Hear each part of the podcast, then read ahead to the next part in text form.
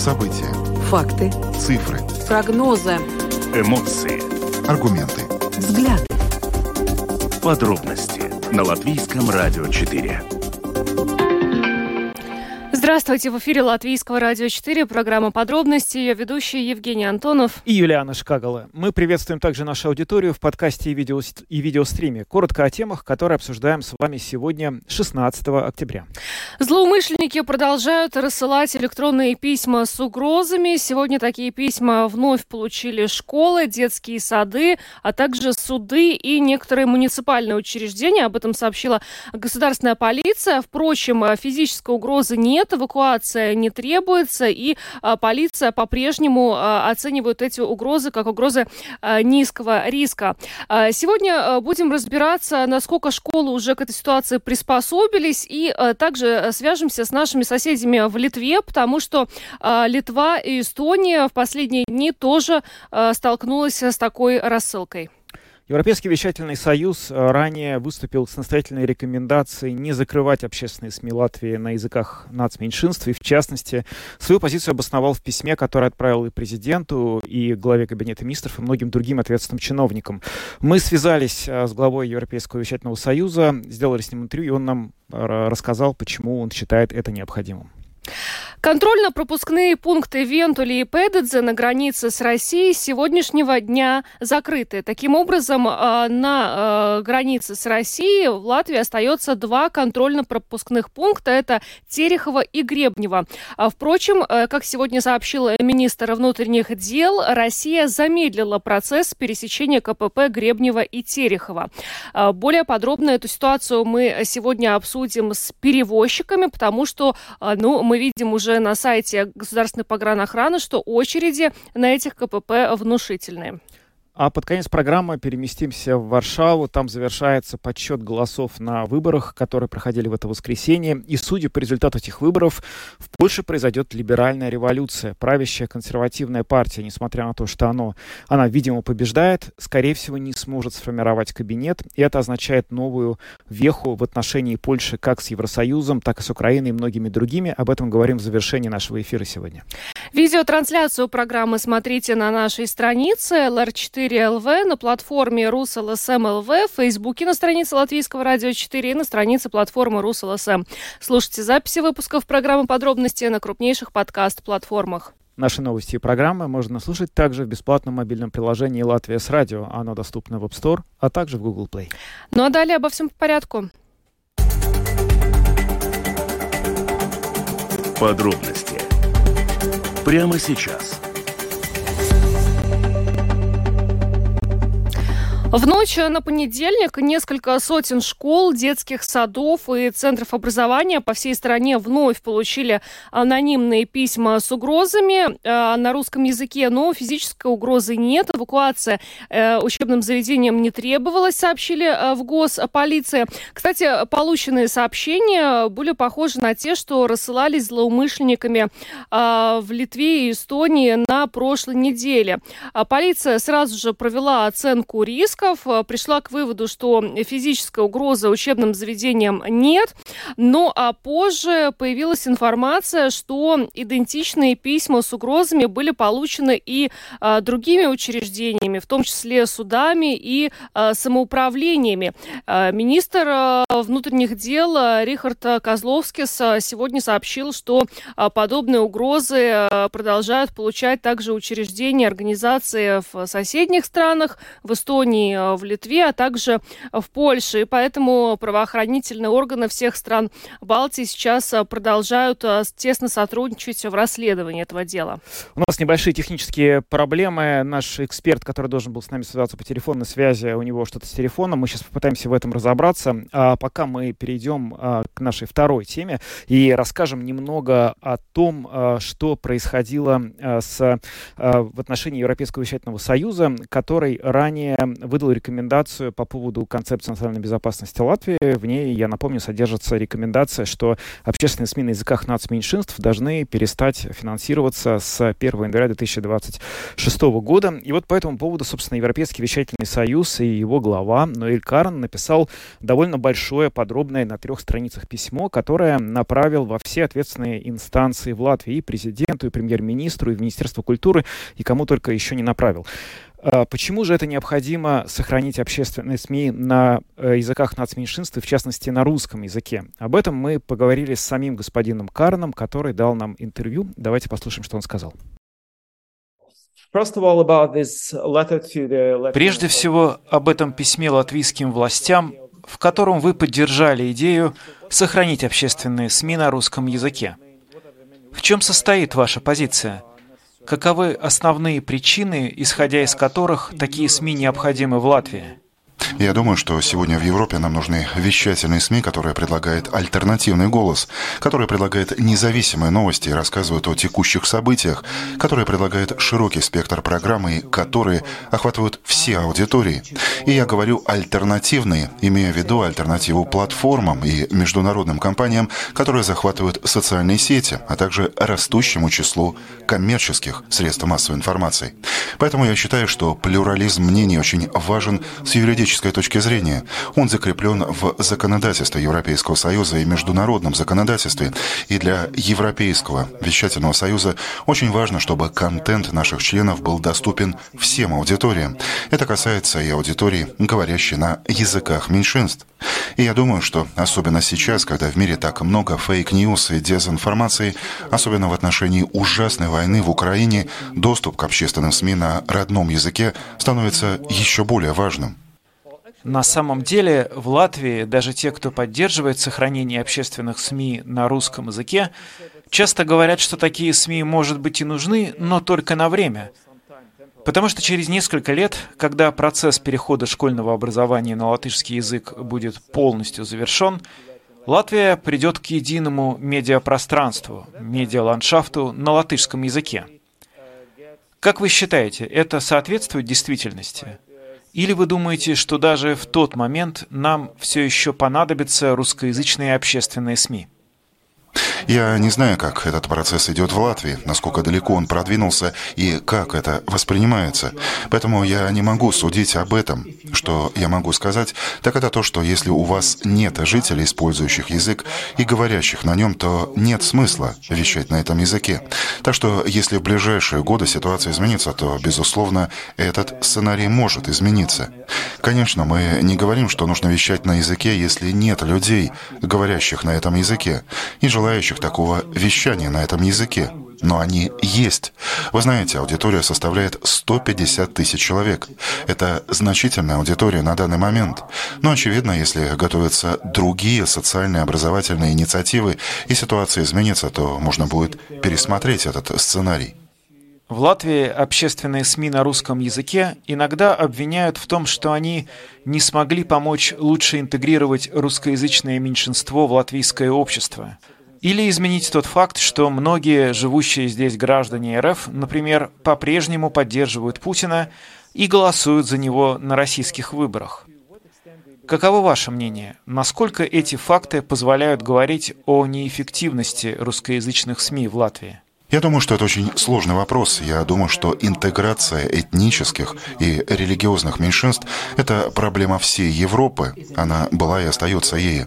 Это очень сложный вопрос, и не мне комментировать, как он решается в Латвии. Я считаю, что общественные СМИ действительно очень важны в подобных ситуациях. Поскольку такие средства массовой информации регулируются правилами, они регулируются беспристрастностью, регулируются целым рядом различных подходов и правил, которых нет у социальных сетей, нет у многих крупных технологических компаний. И поэтому я думаю, что сильные общественные СМИ, а латвийское радио в целом пользуется большим уважением в Европе, наличие независимых общественных средств массовой информации, к которым люди могут обращаться на понятном им языке, очень важно. Вы написали письмо латвийским властям в поддержку русскоязычных СМИ. Каких действий вы ожидаете от латвийских властей теперь? Есть ли у вас какой-то диалог с официальными лицами, которым вы адресовали это письмо? Мы разговаривали со многими партнерскими организациями, журналистскими организациями и культурными организациями, которые также подписали это письмо. И знаете, мы обратились к ним, и все они полностью согласны с нашей позицией. Мы направили письмо в правительство. Я с удовольствием сяду и обсужу все это с представителями Кабинета министров Латвии. Я был в Риге, я встречался с представителями правительства. Я думаю, что мы пытаемся просто призвать этих людей пересмотреть свое решение. Быть может, посмотреть на все в более долгосрочной перспективе, чем сейчас, и заново оценить последствия этого.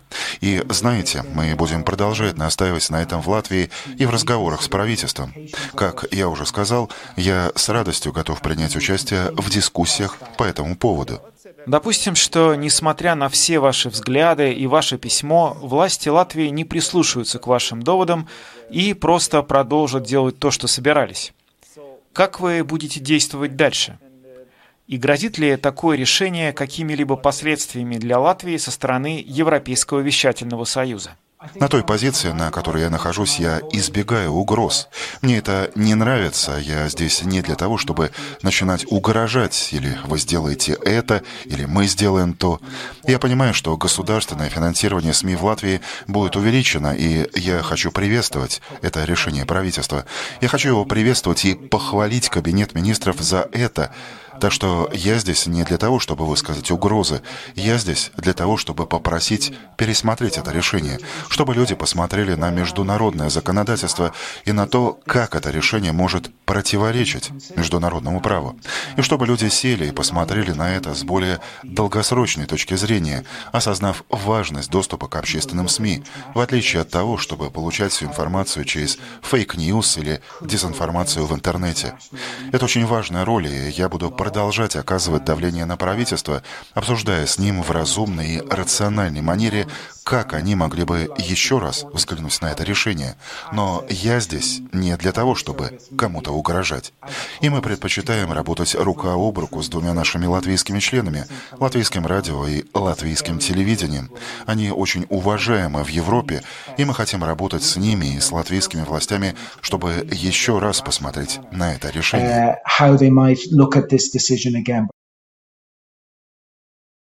Uh. Это Наэль Карен, глава Европейского вещательного союза, который в очередной раз присоединился к своему ранее высказанному, высказанной в письме идеи, которую он направил и президенту, и премьеру Латвии, за то, что э, общественные СМИ на языках нацменьшинств, в том числе на русском языке, необходимо в Латвии сохранить. Это необходимо для того, чтобы население, эта группа населения получала объективную, качественную информацию о происходящем.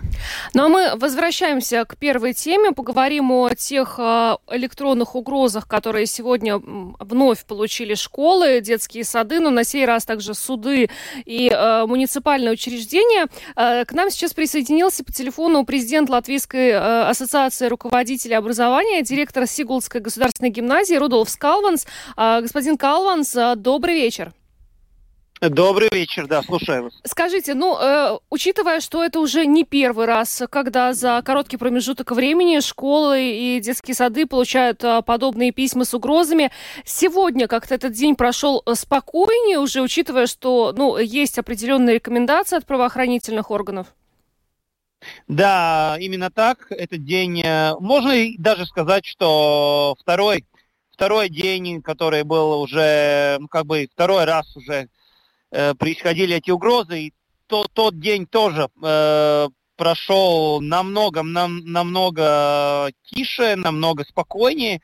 Э, с того раза изменилось многое. Во-первых, самое главное, мы э, получили четкое, э, четкую информацию о том, что в таких случаях мы как директора, как, э, как, э, как другие лидеры, лидеры, не знаю, политические или административные лидеры в городах и так далее, мы слушаем и, и, и ждем только и только окончательное решение полиции, а не смотрим там какие-то там твиттера и фейсбуки, и министерства и образования и так далее – то есть это все просто, ну, как бы дополнительно, но, в принципе, единственный четкий канал, э, который нам дает э, прямые э, какие-то Рекомендации, да? Рекомендации это только госполиция. Угу. То есть э, никакие параллельные какие-то информации, э, там,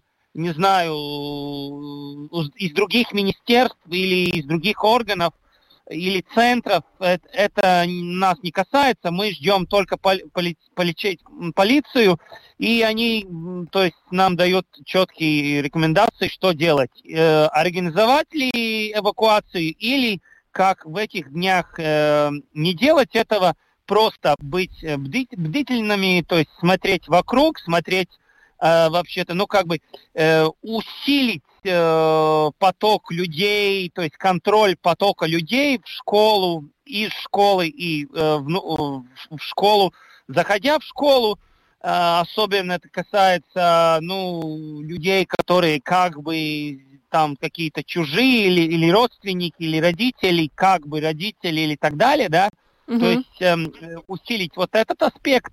И, конечно, смотреть э, всякие пар паркинги и автомашины или какие-то там, не знаю, нестандартные поведения, э, то есть вокруг. И все. Да, так что пока очень спокойно, нормально, без паники, всем все ясно. Ну, надеюсь, что так, так, так и все останется, конечно. А если вот говорить о родителях, то они насколько более спокойны, чем это было в первый день, тоже сегодня провели себя, насколько, в общем, э, больше детей дошли, чем в первый день, не было ли какой-то этой атмосферы нервозности, в общем, которая, прямо скажем, присутствовала, когда только началась эта история с э, письмами с угрозами?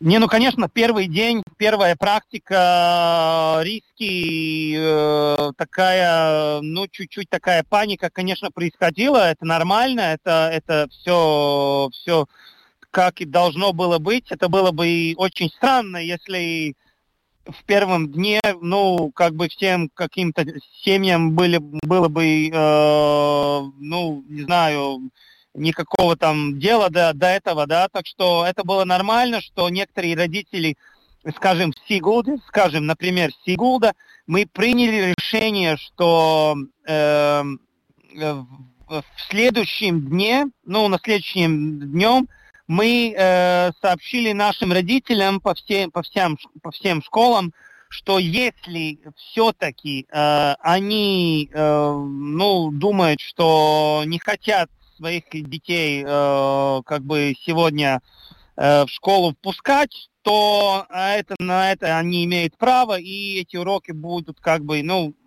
оттайсноты, да, будет, не, не будет э, никаких там э, дальнейших проблем.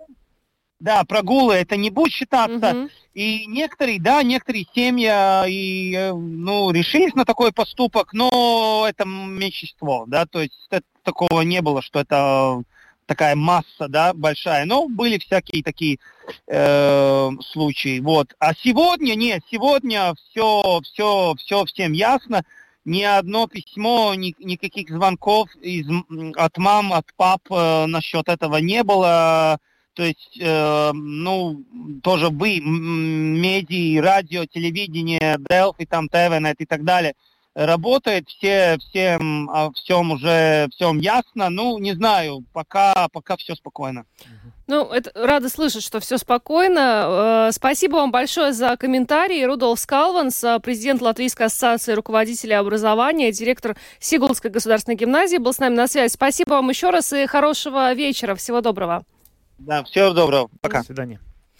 А, все как-то попривыкли, что ли, к этим письмам уже, так, э, так по крайней да. мере, кажется. Не только к хорошему, но и к плохому тоже привыкаешь достаточно быстро, к сожалению. Ну, самое главное, что э, все-таки полиция, проведя оценку рисков, э, пришла к выводу, что угрозы физической учебным заведениям нет.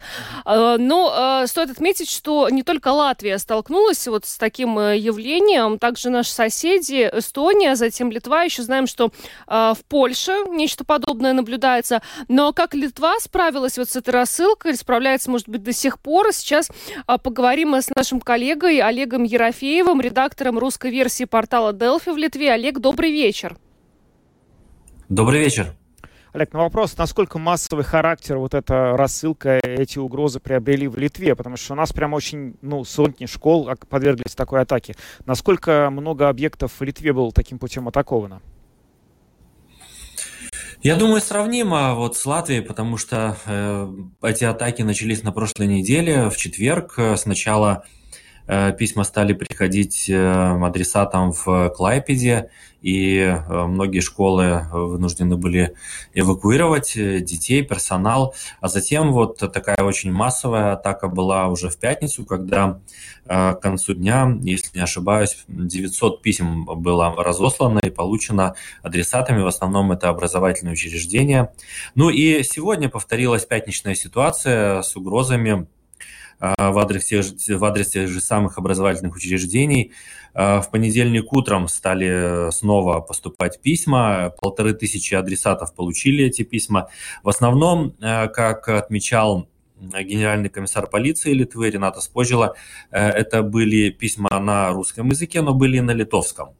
Так что можно сказать, что это действительно уже почти, ну, почти не, не, неделю длится эта атака, и как, э, опять же, спецслужбы и полиция отмечает, э, это гибридная информационная атака, направленная, по их мнению, на то, чтобы вызвать хаос, хаос в работе специальных служб, и, в общем-то, в этом заключается ее цель. Mm. В пятницу э, Национальный центр антикризисного управления в Литве сел за разработку и должен был уже в пятницу разослать рекомендации образовательным учреждениям, как поступать э, в таких случаях, когда приходит очередная угроза. Сегодня, например, э, тьфу -тьфу -тьфу, надо сказать, школы должны были, этого не произошло. Э, школы должны были, ряд школ взрывы, как э, отмечалось в этих угрозах, должны были произойти в 12.12. Ничего этого, к счастью, не случилось. Но, тем не менее, вот э, школы и руководство, э, пользуясь этими рекомендациями, решают, как им поступать в таких ситуациях. Как правило, вот за какой-то вот определенный час до, до указанной даты учеников выводят, а затем ждут какое-то время и возвращаются в школу.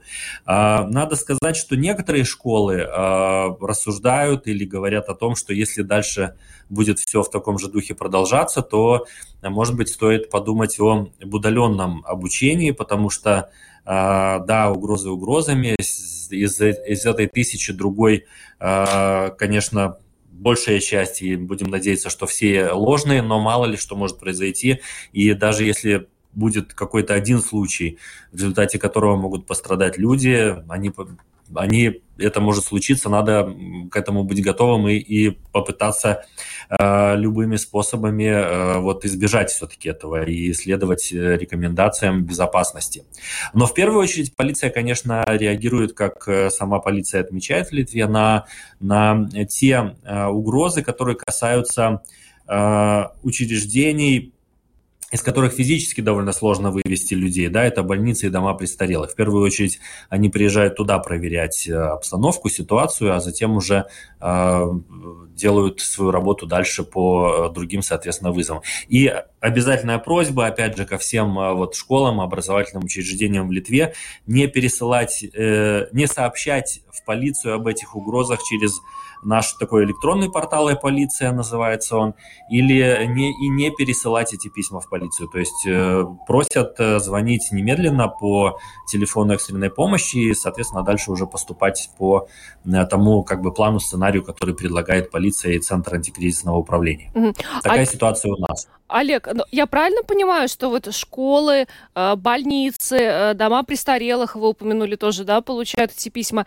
и э, все проходят вот через процесс эвакуации каждый раз, когда они это получают, или как-то выборочная эвакуация происходит? Все, да, все зависит от конкретных, опять же, и полиции, и Центра антикризисного управления, как и в вашем случае, просят оценить ситуацию на месте, посмотреть видеокамеры, было ли что-то подозрительное, вот в ближайшее какое-то да, время, там, там, за два часа в тот день или до этого, и уже исходя из этого тогда принимать решение а, выводить ли, например, школьников э, там из школы, на какой час, другой ждать вот положенного, ждать указанного времени там э, ложного э, этого взрыва, и затем, если ничего не происходит, через какое-то время опять возвращаться. Это уже каждый, каждый, каждое образовательное учреждение в зависимости от ситуации оценки на месте принимает сами решения администрации и руководства. не все, не все, далеко не все эвакуируются, но были такие случаи, когда, по-моему, сегодня эвакуировали детей, и они отправлялись домой. А, ну, тут тоже интересная ситуация, ведь, э, наверное, и в Латвии вы об этом говорили, обсуждали, что когда детей вот э, массово отпускают домой, возникает э, вопрос и проблема в некоторых случаях у родителей, что делать. Не у каждого а, там есть возможность вырваться куда-то с работы сразу же, да, и, и так далее. То есть много всяких нюансов. Но как-то, тем не менее, вот этот, этот момент, этот нюанс решается и родителями, и работодателями сообща. Например, у нас в пятницу было довольно много детей в редакции. Олег, скажите, а вот э, есть ли какая-то, может быть, информация от э, тех, кто ведет расследование, какое-то понимание, откуда эти угрозы рассылаются вам? Потому что вот э, поначалу ну, нам, нам не было известно вообще на каком языке, потом стало известно, что это русский, но если вам они приходят и на русском, и на литовском, то здесь возникают вопросы, потому что, ну, как бы в литовским языком, ну, владеют, наверное, далеко не все хакеры, скажем даже так, да? Есть какое-то понимание, откуда это все может э, приходить? Да, пока из той информации, э, которая циркулирует в публичном пространстве, потому что, конечно, полиция и спецслужбы, они, э, видимо, даже располагая ее, они не будут, наверное, делиться и раскрывать ее в целях э, успешного проведения там, того же самого следствия, следствия и выяснения э, злоумышленников. Но из того, что э, попадало в СМИ и о чем говорил и, по-моему, генеральный комиссар полиции, Известно, что значит, угрозы эти приходят автоматизированно, и это один из серверов в западных странах. Вот. Ну, и что касается языка, да, э, вы сказали о русском, это большая часть писем, но есть и на литовском действительно. Но, видимо, тут э, и искусственный интеллект, и не только угу. могут, наверное, злоумышленникам чем-то помочь в данной, в данной ситуации. Они, в общем-то, тоже адаптируются к, если предположить, что они действуют э, из других каких-то стран, тоже могут адаптироваться вот и к нашим условиям, и к вашим в том числе. И тем самым использовать э, государственные языки тех стран, э, в которых рассылается, рассылаются эти угрозы. А в обществе нет напряжен... напряжения из-за вот этой массовой рассылки писем с угрозами? Вы знаете, я бы по э, тому, что, э, значит, видно э, по комментариям, оценкам в СМИ, э, сказал, что нет. Э, вот такого какого-то хаоса и паники ее не наблюдается. Э, это, наверное, хорошо, потому что э, ну, люди как-то стараются вот следовать, э, опять же, тем каким-то рекомендациям, и полиция постоянно сообщает о том, что не надо паниковать, нужно, в общем-то, как нужно поступать в таких случаях. Была интересная реакция, вот я сегодня читал, значит, в литовских СМИ одного из родителей читателей Каунаса, который сказал, что этой ситуацией как бы нужно воспользоваться и действительно э, постараться как бы сделать или ну сделать так, чтобы мы были в состоянии, если не дай бог, конечно, что-то случится, действительно на такую полноценную качественную эвакуацию, потому что по его мнению вот то, когда детей выводят постоять э, под окна школы, ну там он предполагает самый там, например, плохой сценарий, да, а вдруг действительно взрыв произошел. Если дети стоят прямо у школы, то, то осколки того, того же самого разбитого стекла, кирпичей, они могут упасть на тех же самых детей и их поранить. Может быть, в этом есть действительно рациональное зерно, вот проводить вот такую э, эвакуацию не понарошку, там э, остановившись где-то там э, под окнами школы, а так как э, требуют э, правила безопасности, чтобы, ну, если вдруг действительно что-то случится, чтобы как можно меньше пострадало или вообще никто не пострадал в этом случае. Угу. Олег, что ж, большое вам спасибо э, за то, что подключились к нашему эфиру. Олег Ерофеев, редактор русской версии портала Delphi в Литве, был с нами на видеосвязи. Олег, еще раз спасибо и хорошего вечера. Всего доброго вам. Спасибо и доброго вам вечера. До спасибо. Алдес. Ачу. Ачу. Но мы уже не успели, да. Может быть, он услышал. Может быть. А, ну, вот и в Литве, собственно, но там еще и дома престарелых захватили, и больницы. Да, в Эстонии тоже прокатилась такая волна. Вообще, это было буквально в конце прошлой недели. Нельзя сказать... Раньше, поначалу казалось, что это вот просто вот только наша вот латвийская проблема, а потом быстро выяснилось, что не только. И, соответственно, это, с другой стороны, и скорее указывает на то, что и заказчик, и исполнитель где-то не в Латвии находится. Ну, и, очевидно, это одна и та же группировка. Вероятнее всего, да, потому что кому бы еще это повторять угу. решил. Странно. Ну, полиция, э, госполиция Латвии просит не паниковать, потому что физических угроз нет. Э, у школы есть рекомендации, как действовать в той или иной ситуации, поэтому э, все сохраняем спокойствие и продолжаем работать. Идем дальше. В том числе и мы, мы да. переходим к следующей теме. Самые актуальные темы дня. Подробности.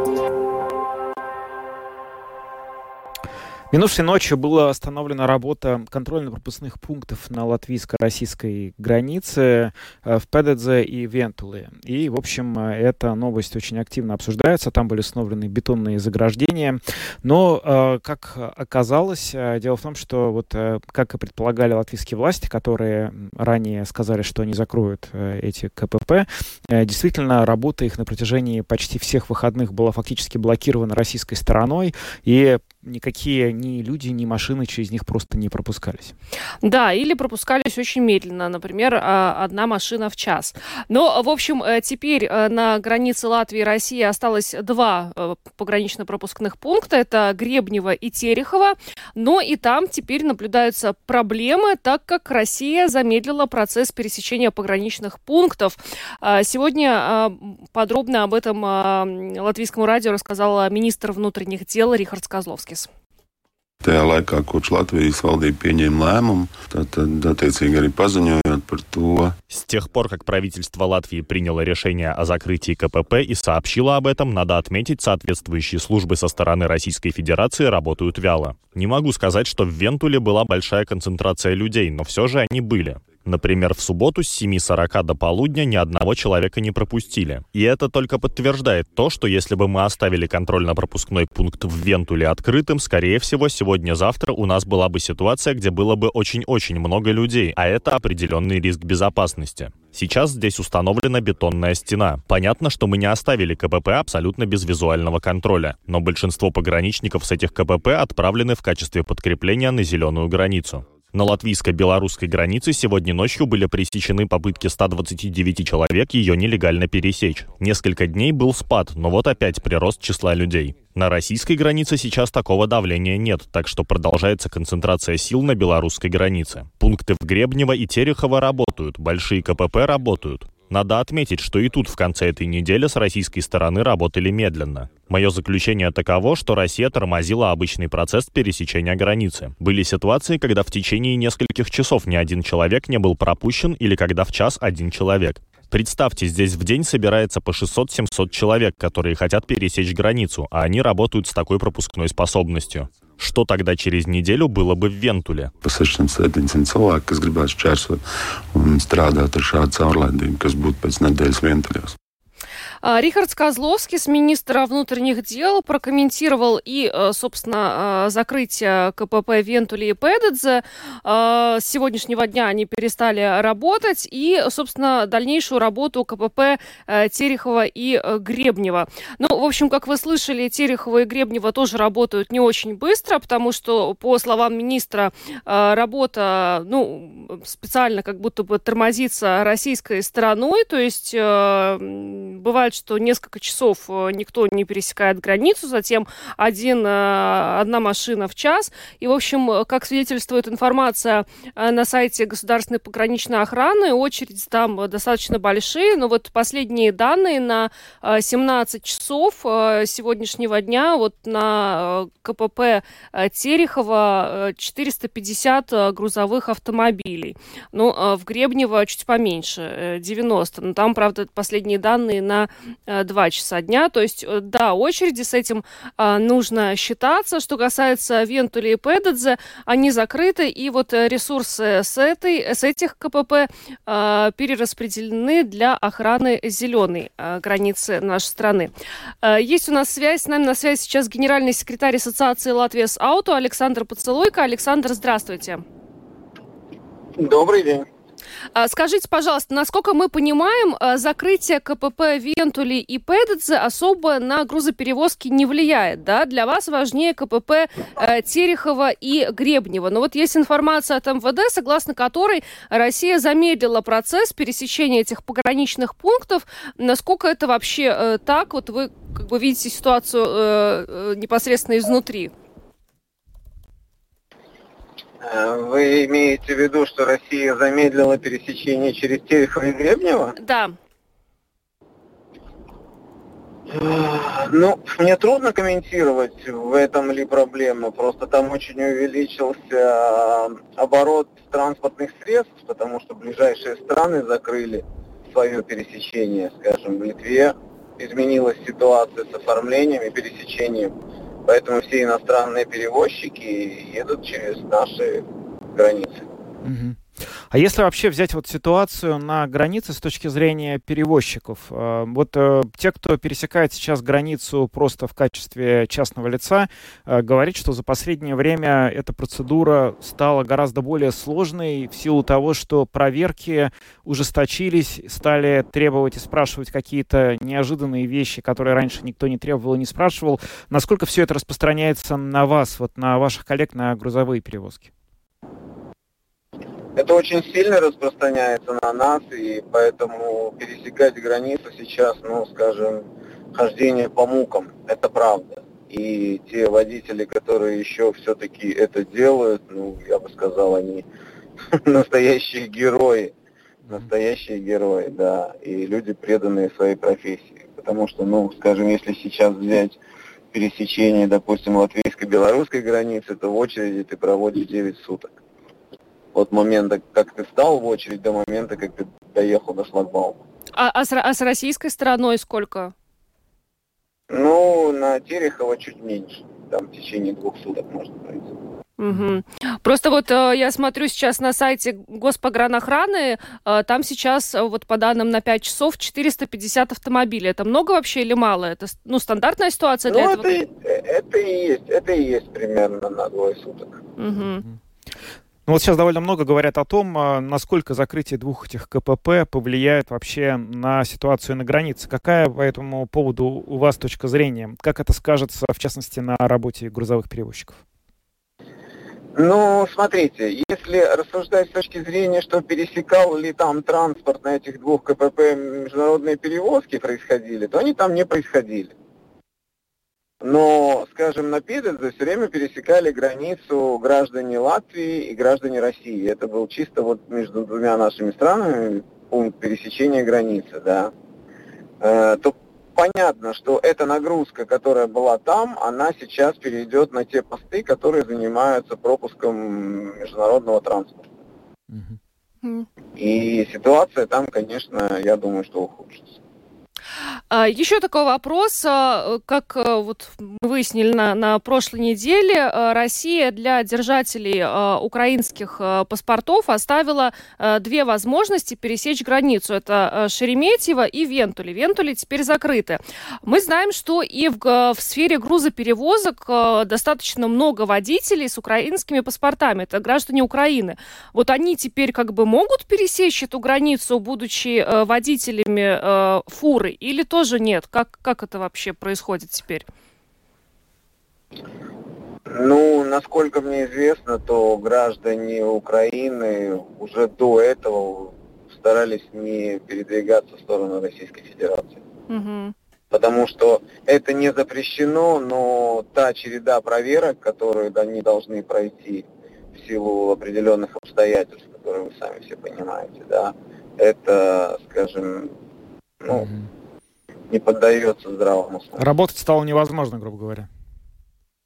Ну, гражданам, да, гражданам Украины как бы пересекать границу с Россией, да, стало тяжело. Ну, мы же понимаем, в связи с чем это, мы все видим, какая ситуация, мы видим там, то, что происходит, скажем, вообще геополитически, и поэтому, ну, понятно, что каждая страна пытается каким-то образом обезопасить себя. Как mm-hmm. мы, как Евросоюз, также наверняка и Российская Федерация. Что ж, Александр, большое вам спасибо за комментарий. Александр Поцелуйко, генеральный секретарь Ассоциации Латвия Сауто, был с нами на связи. Спасибо вам еще раз и всего доброго. Спасибо. Спасибо. А, ну что ж, а, мы выяснили, что а, да, Вентули и Педедзе не использовали для грузоперевозок, но, несмотря на это, проходить границу с Российской Федерацией было сложно и, и, и осталось сложно, то есть нескончаемые проверки. В Беларуси, кстати, вот 9 суток, да, мы ну, тоже стоят Это как-то вообще невозможно звучит. 9 суток на границе простоять на машине. Да. Что ж, а с границы э, разобрались, идем дальше, переместимся в Польшу. Латвийское радио 4. Подробности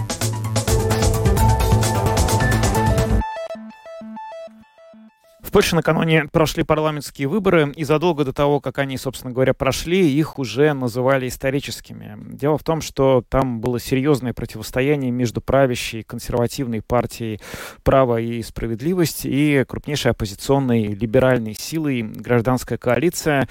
Итог выборов такой, что «Право и справедливость», видимо, пока почти на 70% э, бюллетеней э, все-таки выигрывает с 37 примерно процентами голосов, но при этом «Гражданская коалиция» вместе с двумя своими своими партнерами, вероятнее всего сможет сформировать новое правительство. О том, что изменится в Польше, на как это повлияет на отношения Польши с э, Евросоюзом, с Украиной, с другими странами, мы говорим сейчас с главным редактором русской службы радио Польши Назаром Алыником, который с нами на прямой телефонной связи. Назар, здравствуйте. Да, здравствуйте, Антон. Расскажите, пожалуйста, какие наиболее вероятно последствия вот эти выборы будут иметь э, для Польши? Э, ну, я хотел бы, прежде всего, отметить два важных, таких, скажем, исторических момента по поводу этих выборов. Э, во-первых, это впервые с 1989 года, то есть э, со времени падения коммунизма в Польше, отмечена столь высокая явка на парламентских выборах. С 1989 года это около 72%, то есть высокая активность населения, градус температура э, спора был очень высокий и привел к мобилизации поляков именно э, к тому, чтобы они голосовали. И второй момент это впервые э, партия, правящая партия в третий раз победила на выборах, хотя теряет монобольшинство. Что касается, что означать будет для Польши и для, для Европейского Союза, конечно, градус, скажем так, напряжения между Варшавой, если придет новое правительство во главе с гражданской коалицией, градус температуры э, спора между Варшавой и Брюсселем будет э, э, значительно снижен, поскольку консервативная партия «Право и справедливость» постоянно имела в этом плане э, э, конфликтные ситуации, поскольку было две разные, э, два разных видения на отношения между Польшей и Европейским Союзом. Э, это безусловно. Ну и, наверное, будут конце концов разблокированы средства из фонда восстановления Европейского Союза, которые фактически были э, ну, по политическим соображениям заморожены Еврокомиссией. Если это коротко, вот если говорить о, о линии ЕС Польши. Но, но э, распределение голосов э, пока э, таким образом выглядит, что действительно к власти могут прийти либерально настроенные партии, правильно? Да, да. Ну, Но... то есть, э, конечно, право и справедливость э, сейчас еще обработано, посчитано около 75% бюллетеней. Э, где-то эти данные покрываются с данными Экзитпо вчерашнего вечера.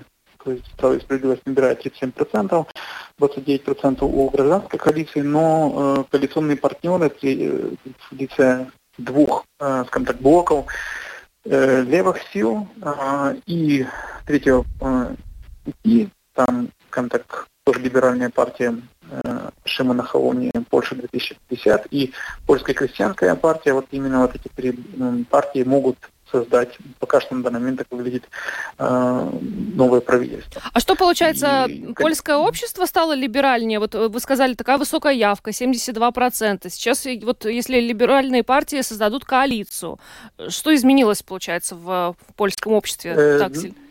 Ну, наверное, я не скажу, что она более либеральная, поскольку, возможно, надо еще анализировать, э, новые избиратели пошли на выборы.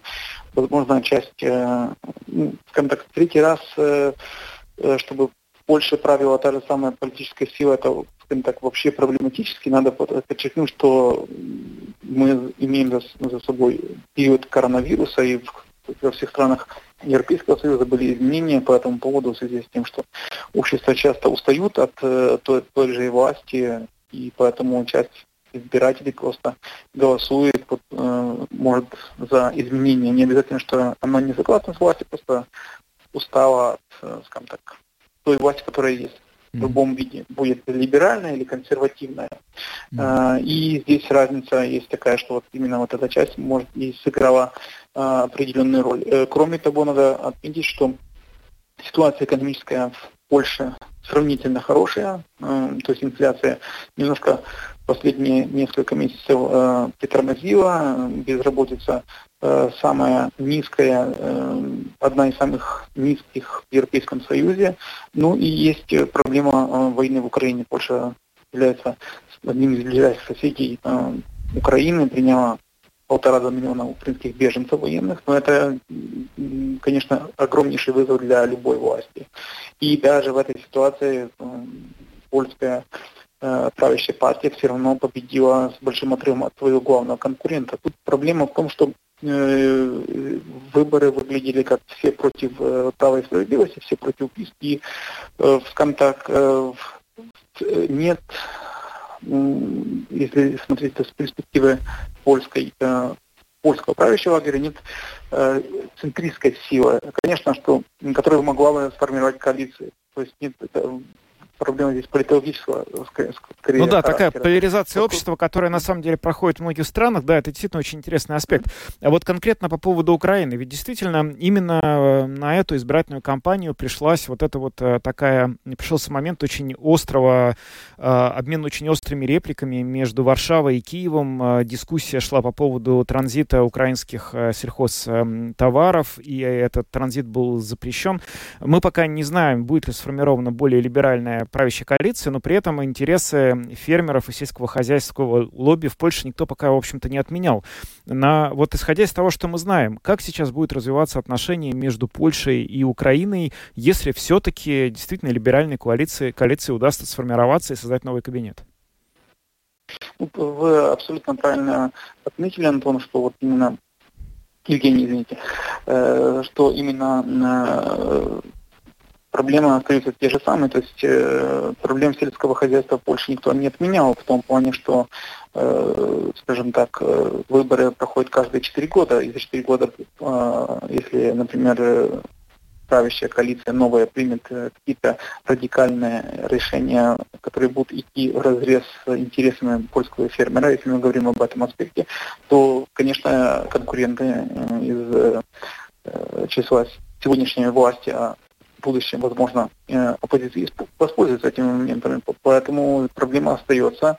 И э, я думаю, что в любом случае э, зерновую сделку надо будет как-то оформлять э, с интересами, с учетом интересов Польши. Поэтому тут вопросы остаются. Еще бы хотел бы отметить, что если сформируется так, так называемая либеральная коалиция, в, среди этой так называемой либеральной коалиции будут э, э левые силы. Это один момент. И польская крестьянская партия. Ну, соответственно, польская крестьянская партия, как уже само название указывает, она как бы заинтересованы в том, чтобы отстаивать интересы польских фермеров, то есть проблемы останутся.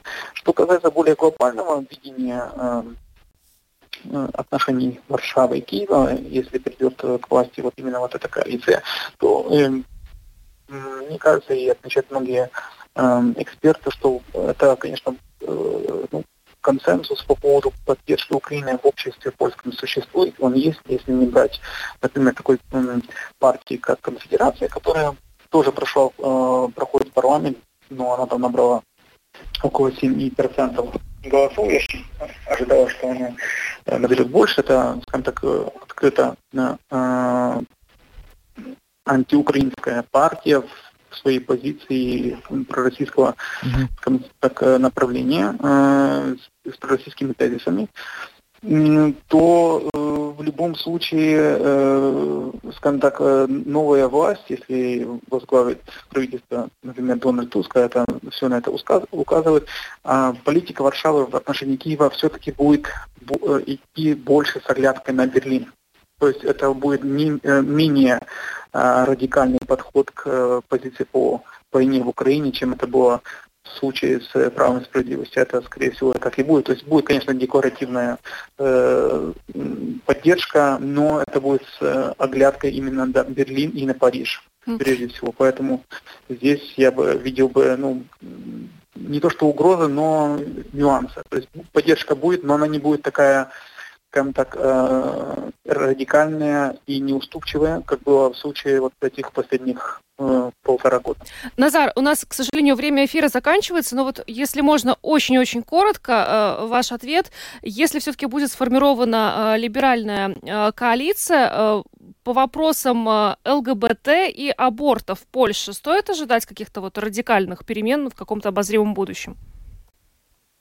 Э, по поводу ЛГБТ не скажу. Ну, конечно, либеральное э, правительство оно будет более либерально к этому э, вопросу относиться. Но что касается абортов, то, я думаю, Польша ожидает референдум. И не думаю, что будет возвращение к операционному операционному компромиссу, который был до решения Конституционного суда э, времен mm-hmm. права и справедливости. Поэтому, э, наверное, все-таки э, новое правительство вынесет этот вопрос на референдум и, исходя из результата референдума, будет принимать соответствующие либерализационные шаги э, в этом вопросе. То есть либерализация да. абортов будет. Спасибо. Спасибо вам большое. Назар Алиник, главный редактор русской службы радио Польши, был с нами на связи. Спасибо. Всего доброго вам, Назар. Спасибо. Вам тоже всего наилучшего. До свидания.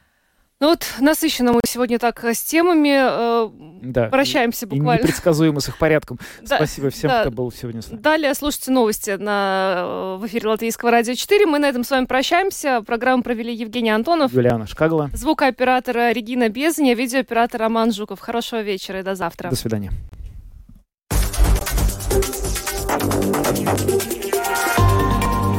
Латвийское радио 4. Подробности по будням.